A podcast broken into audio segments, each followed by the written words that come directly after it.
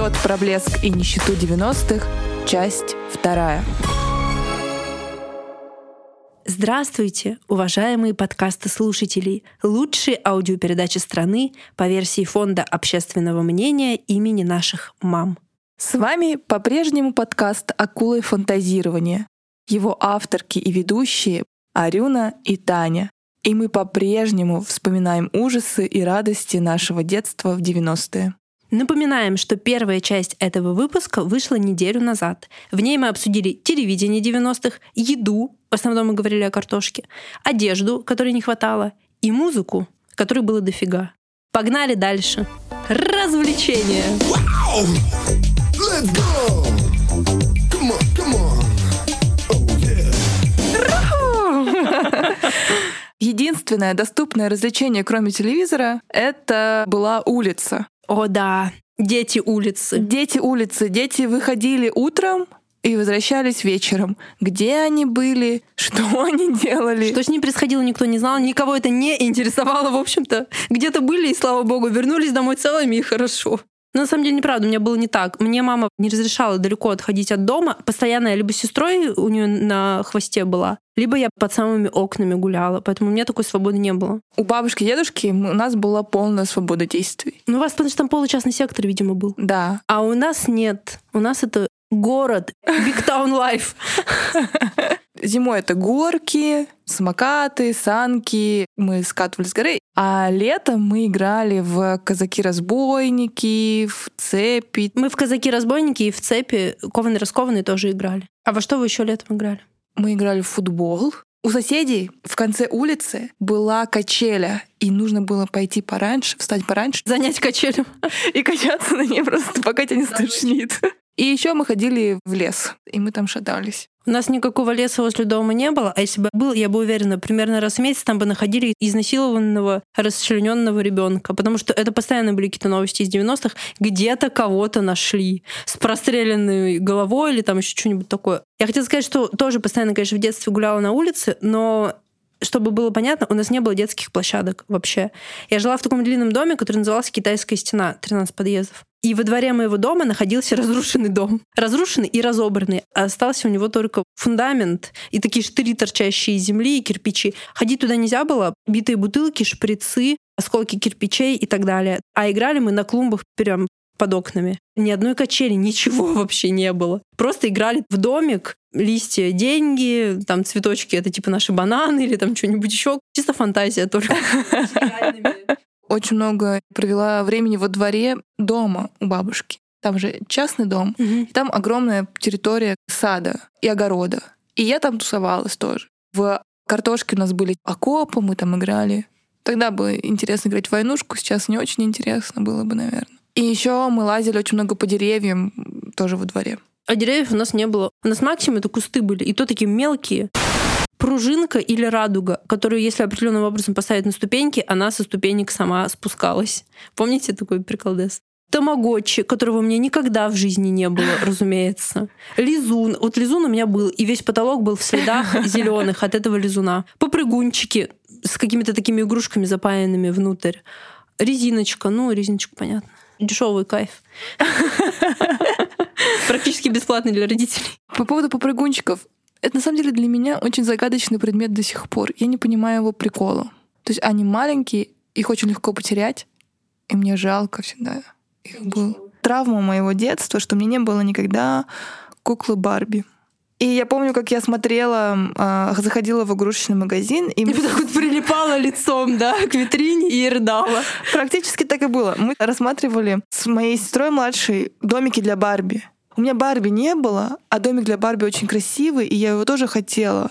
А еще в этом магазине продавалась метровая кукла Барби, которая мне потом снилась. Но если это кукла Барби, то она не может быть метровой, это была какая-то подделка. Это была подделка, но мне было все равно. Когда мне было 6 лет, мне было все равно, поддельная она или не поддельная. Она была примерно моего роста, и мне очень хотелось ее иметь. И гулять с ней по двору, и быть самой классной, у которой самая огромная кукла. Ну, потому что раньше, чем больше, тем круче. А у меня была Барби, но это была, конечно же, подделка китайская дешевая. Кто бы, блин, там в 90-е в городе Ленинск-Кузнецке продавал оригинальную Барби? Ха-ха. Сейчас я вспомнила одно развлечение, которым мы развлекались с моей младшей сестрой. У меня мама работала всегда в больнице. И когда она приходила домой, и нам не разрешала идти на улицу, потому что мы, например, уборку дома не сделали. Мы должны были тихо играть, потому что мама спала после дежурства. И как мы развлекались? Мы доставали журнал рецептов всяких разных. И мы листали его, и каждый говорил, это мое, это мое, быстро. И это нужно было еще делать тихо, потому что мама спит. Быстро, тихо, но уверенно. И еще мы ссорились. Я первый, я первый, нет, я первый, нет, я первый. Мы так э, рассматривали журналы с домами, которые, ну, естественно, у нас никогда не было, с машинами. И еще было несколько журналов с рецептами. Мы с сестрой листали, выбирали это мое, это мое, а потом вот так как будто бы мы хватали эту еду со странички и вот так вот к рту подносили руки и так делали. Как будто бы мы эту еду съедали. Фантазия, фантазия. А только она спасала детей в 90-е. Реально, я помню, это очень хорошо. И еще, знаешь, по поводу еды, мы ее обсуждали в прошлый раз, я скажу, что очень сильно ждали праздников. И когда ты приходил домой, ты как бы на празднике наелся, пришел домой и снова голодный. И очень сильно сожалеешь, что ты не поел впрок. Так было жалко, что ты не можешь съесть все, что ты хочешь, все, что ты видишь на этом столе. Мне кажется, мы с тобой до сих пор так много жрем именно поэтому. Наверное. Я хотела сказать, что игра в это мое в моем детстве тоже была. Но мы скорее играли не в это мое, а в это я. То есть мы перелистывали журналы, и там всякие тети были на каждого картинке, и нужно было быстрее сказать это я, это я, это я, это я. А еще отдельное развлечение в моем детстве было. У нас дома был огромный каталог, страниц 700, наверное, какой-то немецкий каталог, из которого, видимо, если ты живешь в Германии, ты можешь заказать эти вещи. Там было все: одежда, бытовая техника, косметика, игрушки, вообще все. Типа как такая Икея, только даже еще больше, потому что плюс косметика, одежда, вообще все абсолютно. Цены были указаны какие-то немецкие и так далее. И я помню, что я постоянно листала и разглядывала. И этот каталог, он был, ну, соответственно, оторван от своей функции каталога. Мы ничего не могли в России заказать. Это был как артефакт сам по себе, как предмет искусства, как книга такая, какая-то магическая, которую мы разглядывали что есть в этом мире. Такая-то мебель, такая-то одежда, такие-то игрушки, такие невероятные игрушки, которых не продавалось, конечно же, в нашем городе. Но я помню вообще все, что было в этом каталоге. Я его годами рассматривала. И мы тоже на предмете этого каталога мы тоже играли в «Это мое», либо в «Это я». Мы когда с Таней вспомнили, что каждый из нас играл в «Это я», «Это мое», это поразительно. Мы жили в разных городах. Ну, видимо, это какая-то детская... Мифология какая-то. Интересно, вот сейчас дети играют в «это мое» или «это я». Вот интересно, кстати, вот если у кого-то есть дети, то напишите. Если у вас дети играют в «это мое», значит, вы очень бедно живете. Скорее всего. Задумайтесь, зарабатывайте больше, черт побери. Заработок.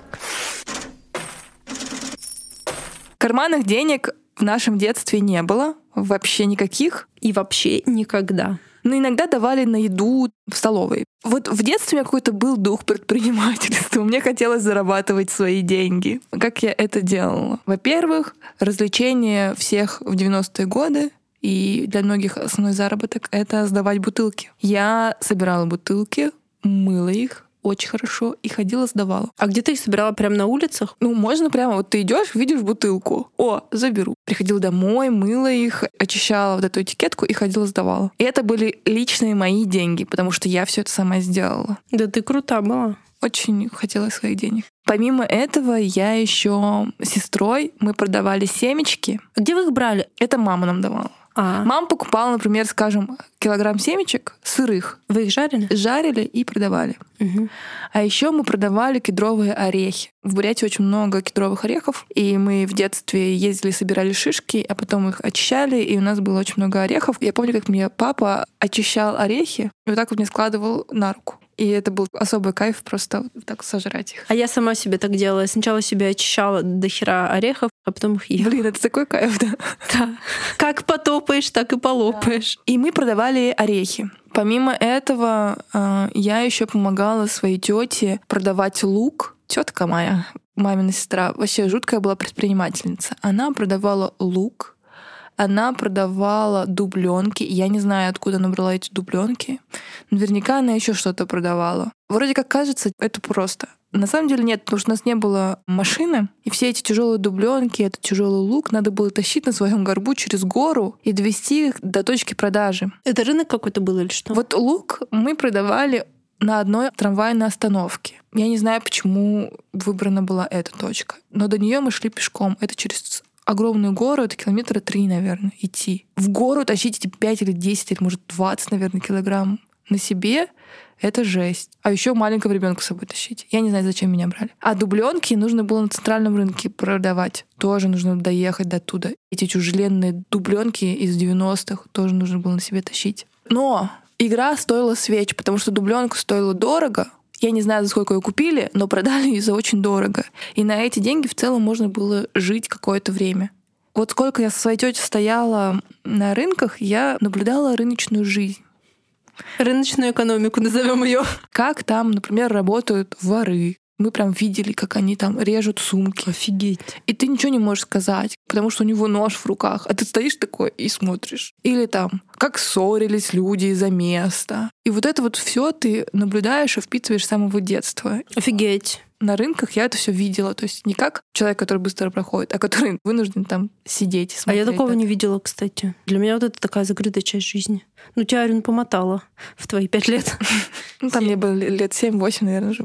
Тогда я поняла, что деньги должны доставаться тяжелым трудом. На самом деле, знания ты получила, но не в полной мере. Маленькие деньги достаются очень тяжелым трудом, а вот деньги побольше уже более легким трудом, а вообще большие деньги еще более легким трудом. Но, к сожалению, мне это никто не объяснил, когда я смотрела на это. Я подумала, блин, вот это Миллионеры, наверное, так много работают. Наверное, таскают на рынке. Таскают эти дубленки, сколько они там продают, где они находятся покупатель, непонятно. Магия. А у меня вот такой опыт. Во-первых, моя бабушка была самый предприимчивый человек в нашей семье. Я помню, что она моталась в Новосибирск на рынок, покупала там что-то и пыталась это перепродавать у себя в поселке. Скорее всего, моя мама это не одобряла. А еще моя бабушка на рынке могла продавать, например, что-нибудь там огурцы какие-нибудь, помидоры. Ну, есть излишек чего-то с дачи, и она это продавала. И это казалось каким-то стыдным и стрёмным. И я помню, как мне было страшно, что меня бабушка в какой-то момент заставит или даже хотя бы попросит, а я не могла бабушке отказать, продавать это тоже. Я помню, как мне было заранее стыдно, что мне придется что-то продавать на рынке. Я прям дичайше этого боялась. И история про бабушку, которая во мне развивала комплекс, который я назвала в сценарии комплекс, что я живу как маленький Будда во дворце. Максимально, конечно, подходит к моему детству. Бабушка мне рассказывала историю про то, как есть какие-то там дети, мальчик и девочка. Так вот, они все лето собирали бутылки, вот как Арюна, собирали бутылки все лето, всю осень, всю зиму и вообще, не знаю, весь год. И насобирали сколько-то там, допустим, 20 рублей и купили маме духи. И я думала, господи, я ленивая жопа. Я никогда не собирала бутылки, не насобирала кучу денег, и к тому же вряд ли, если бы насобирала, я бы купила маме духи. А еще бабушка любила мне рассказывать про каких-то там тоже детей, про какую-то девочку из какой-то семьи, что она ходит зимой в короткой куртке. Я помню, она мне рассказывала, мы ехали в автобусе, и я была в этот момент в длинной куртке. И я думала, господи, я живу как желобина какой-то. У меня все есть, а я ничего не ценю. А там какая-то другая девочка в короткой куртке куртке, наверняка без шапки зимой. А еще быстренько хотела сказать про один еще способ заработка в 90-е. У нас вообще довольно большая дача была. И эту дачу мы всю использовали по назначению. Там все было засажено овощами, ягодами и так далее. И больше половины дачи было засажено картошкой. Во-первых, мы ее ели весь год, а во-вторых, часть этой картошки, наверное, половину мы продавали. Но мы ее продавали не так, что вот ты приходишь на рынок и стоишь там по ведру картошки продаешь. Папа как-то договаривался, и мы эту картошку продавали там типа в детский садик или в школу, короче, в какие-то столовые сразу оптом. А этот опт выкапывался нашими руками. То есть я, мама, папа, сестра, то есть мы всей семьей, тогда еще бабушка с дедушкой, копали эту картошку. Это длилось несколько дней всегда. Это было очень долго. За раз невозможно, за два невозможно было выкупить. Это было мероприятие на несколько дней с утра до ночи мы копали эту картошку. А еще у нас воровство было выделено отдельным пунктом. Ну, я не воровала, я так понимаю, Руна тоже.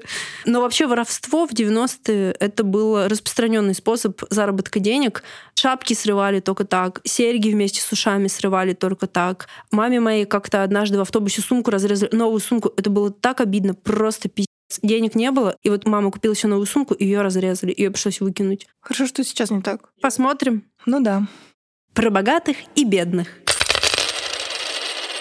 Я хочу сказать, что вообще в моем детстве наша бедность, вот бедность нашей семьи, мною ощущалась довольно ярко. Я с раннего детства узнала, что мы бедные от моей мамы. Потому что мама любила повторять эту фразу. Допустим, я прошу ее что-то купить, что-то, что я хочу. И она любила отвечать «Мы бедные!» Или «У нас нет денег, мы бедные». И то есть вот эта фраза «мы бедные, мы бедные, мы бедные», она как-то прям вот осела в моем сознании. Такая прям установка супер сильная была, что мы бедные, мы не можем себе это позволить, то вообще ничего не можем позволить, потому что мы бедные. Хотя на самом деле мы жили абсолютно как все. Да, были люди прям вот более обеспеченные, как чаще всего предприниматели были такие. Ну и были люди более неблагополучные, да. Но в целом мы жили примерно так же, как жила вся Россия в этот момент. И мы не были более бедные, чем другие но, ну, были бедные, безусловно. Мама, в принципе, была права. Единственное, что можно было это так часто не повторять. В детском садике в моем у всех моих подружек были видики. Ну, видеокассеты они смотрели и так далее. А у нас видика не было. Но мне же не хотелось отставать на фоне там, всех остальных детей, и я врала, что у нас тоже есть видик. То есть, когда они рассказывали про их видики и кассеты, я рассказывала, что у меня тоже есть, что я тоже там что-то смотрела. А потом в какой-то момент мы реально купили видик. И я прихожу такая счастливая в детский садик с утра и говорю, мы купили видик. А мне подружка меня спрашивает, в смысле, еще один? Я говорю, да, еще один. У нас теперь два видика и еще много новых кассет. Я бедность как таковую, ну, типа, что мы живем скромно, не понимала, потому что примерно вот все в окружении жили так же. И я думаю, ну мы так же живем, но мы нормальные. Но однажды я попала в дом богатых. Как я поняла, что это дом богатых людей? У них, во-первых, был очень большой дом, был подвал какой-то. Я помню, как мы с сестрой спускаемся в подвал с огромным диваном, не таким, как стоят у всех дома, а какой-то очень большой, красивый угловой диван. Кожаный поди еще. Наверное. И на этом диване лежит огромная игрушка тигра или льва. Я помню эти игрушки. Он такой огромный. Вау, вот это да. А потом девочка, которая жила в этом доме, показала нам ее домик для Барби. Вот это было очень яркое воспоминание. Я не помню ничего другого в этом доме. Я помню только, как мы спускаемся по этой крутой лестнице вниз, как я вижу этого льва, и как эта девочка достает мне похвастаться, как я понимаю сейчас, свой домик. Я вот э, сейчас понимаю, что всю свою жизнь я оценивала людей на предмет богатый человек или бедный. Это началось с детства. Я всегда знала, кто в нашем подъезде богатый, а кто бедный. У богатых, кстати, чаще всего были бойцовские собаки. Ротвейлеры всякие, там, питбули и так далее. Ну, 90-е квартиры грабили только так. Поэтому защищались собаками. И было, что богатые, они лучше. Они лучше, чем я. Я похуже, а они получше. Понимаете? И это четко из 90-х, четко из детства. Такая вот парадигма была заложена. Я помню, как у одной девочки из детского садика был день рождения. А на день рождения принято было ну, как-то угощать детей из группы. Так вот, эта девочка принесла, ее, точнее, родители, невероятное угощение. Они принесли десерт под названием, внимание, негр в пене. Я не знаю, вообще законно ли сейчас такое название, но он так назывался. Это было не домашний, а именно купленный десерт в очень красивых таких коробках, каких-то ярких. Но когда я вспоминала про этот десерт, я поняла, что название какое-то странное, читерское, потому что на самом деле это была пена в негре. Потому что это было как это такой типа суфле в шоколаде. У меня тогда просто был разрыв мозга от того, что какие-то нифига такие десерты, какой-то негр в пене, в красивых коробках, их много. У нас же много детей в группе, одной коробки недостаточно, то пять, допустим, коробок. И еще какие-то там бисквиты, знаете, в таких вот цветных упаковках, до которых все были жадные в 90-е. Мне казалось, что, блин, нихера, у нее богатая семья, офигеть. Наверное, мама просто какой-нибудь торт покупала обычный в магазине и приносила на день рождения. Скорее всего, вряд ли это было много негров в пене. Тревожность. Ощущения и тревоги, и незащищенности проходят через все наше детство. Мы с Таней обсудили и вспомнили, что практически всегда что-то такое на фоне зудело, гудело, звенело. Сто процентов, сто процентов. Ощущение какого-то безоблачного, беззаботного детского счастья. Это не про меня, не про мое детство. Вот эту историю, которую сейчас скажу, я никогда не обсуждала даже со своим психологом. А со мной? Я тебе рассказывала ее, когда мы обсуждали этот э, эпизод. А.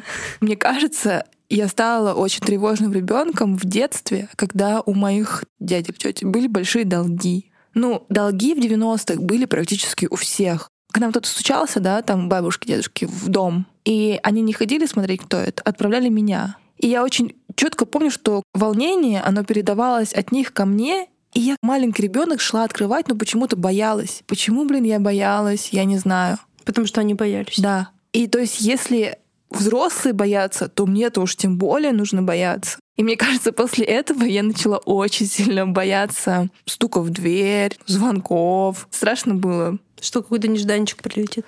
И вот это чувство незащищенности, оно появилось именно в детстве. И я помню, как мама говорила, не открывать никому дверь, не открывать никому дверь. Это самое было большое страшное дело. Один раз мы не впустили папиного друга.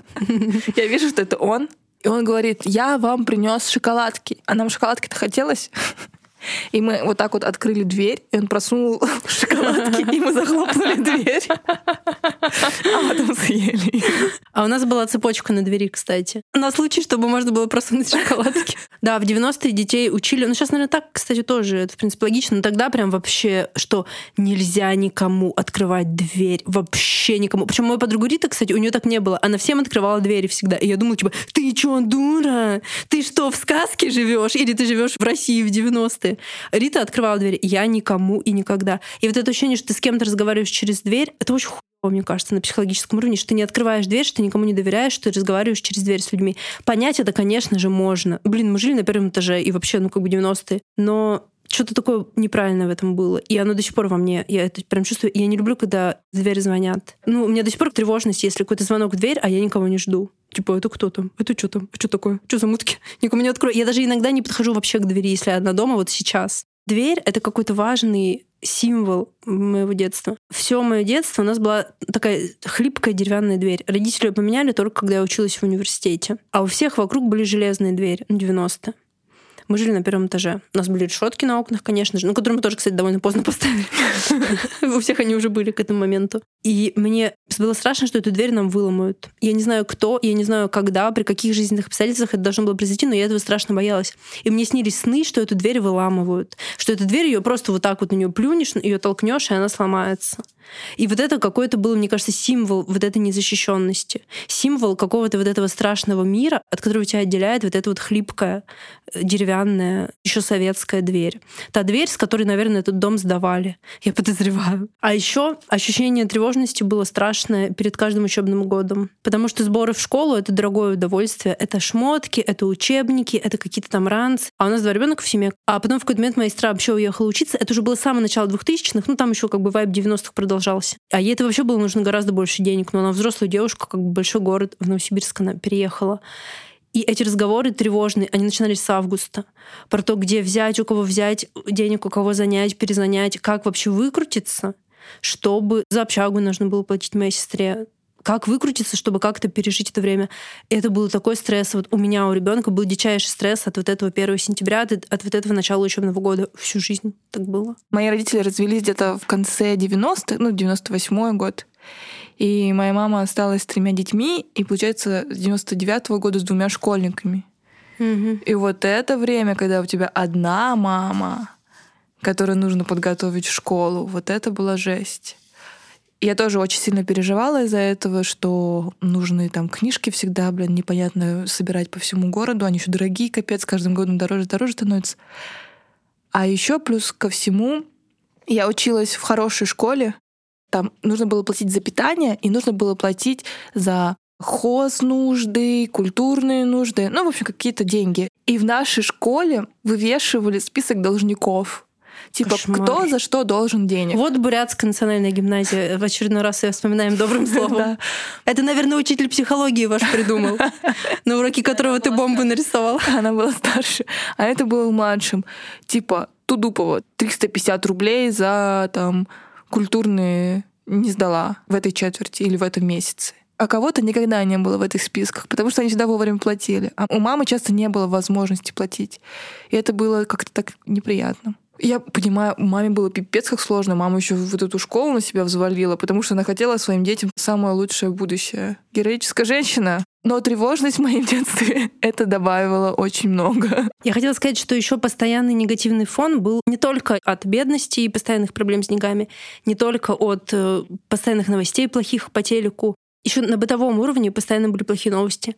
Там кого-то убили, там кого-то застрелили — В 90-е постоянно. Ну, не знаю, в моем городе, по крайней мере, в Ленинске-Кузнецком, постоянно такие слухи были. Ну, не слухи, какие-то новости. Там кого-то, там кого-то. Тут наркоман какой-нибудь там кого-нибудь зарезал, тут квартиру свою же вскрыл, например. Постоянно. И вот, например, я помню, что мои подруги лучше в детстве дядю убили в какой-то момент. Он был такой, типа, богатый как раз. Ну, предприниматель, так скажем. И вот его расстреляли. И это было прям, типа, норма. Это было прям нормально. В 90-е никто не удивился. Я помню, я не удивилась. Такая жизнь. Так живем. Вы представляете, какой вот контекст был негативный? И тебе даже дети этому не удивляются. Вообще нет. Ну, э, помимо вот этого контекста в Улан-Удэ очень много ходило слухов про убийства на националистической почве. То есть э, студенты уезжают в большие города. А, типа что, азиатов убивают? Да. Кошмар. Тогда же был расцвет вообще Да. вот этого... Да, ультраправых. Мгм. И ехать в большой город — это была рулетка. Нельзя было одному уходить. То есть все школьники понимали вот это. Все правила, по которым им придется жить в большом городе. Было очень страшно. Какой кошмар. Хорошо, что ты попала в Академгородок, где этого ничего не было. Не было же ничего. Но в Академгородке я однажды столкнулась с ксенофобскими высказываниями. Как это было? Это было в торговом центре, и какая-то продавщица говорила, о, китайцы, китайцы, что-то там. Она нам вслед сказала. Я сделала вид, что я ничего не заметила, но все равно стало неприятно. Мгм. Во-первых, я в первый раз переехала из Улан-Удэ в город побольше, и я поняла, что мне тоже нужно немножко как-то булки свои сжать и быть на чеку всегда. Я причем взрослая женщина была, да? Да, взрослая женщина. Вот тупая сука. Вообще, я просто офигела. И она видела, что я ребенок, мне 16 лет, мне видно было, что я совсем маленькая. Вот, так что к тревожности такой, криминальной, еще добавлялась националистическая, полный набор всего. Жесть. Так и жили. Вот такое время было. Мы надеемся, что люди, которым сейчас меньше 25 лет, не сильно охуели от этого выпуска про 90-е. Да, все действительно было так плохо, как мы об этом рассказали. А может быть, даже все было еще хуже, так как все-таки детское восприятие несовершенно, и, скорее всего, мы видели мир в розовых красках. Когда мы придумали эту тему, то хотели сделать просто веселый выпуск и по приколу рассказать о 90-х в нашей жизни. Но быстро поняли, насколько все это было болезненно. Спасибо, что помогли нам сохранить эти ускользающие воспоминания. Очень хочется, чтобы у наших детей детство было другим. А что для этого нужно? Наверное, нужно проработать все эти травмы не только на уровне каждого отдельного человека в кабинете психолога, но и на уровне большого общественного диалога. Мы очень сильно надеемся, что все это в нашей стране еще будет. Аминь. Целуем вас, обнимаем. Пока-пока. Пока-пока.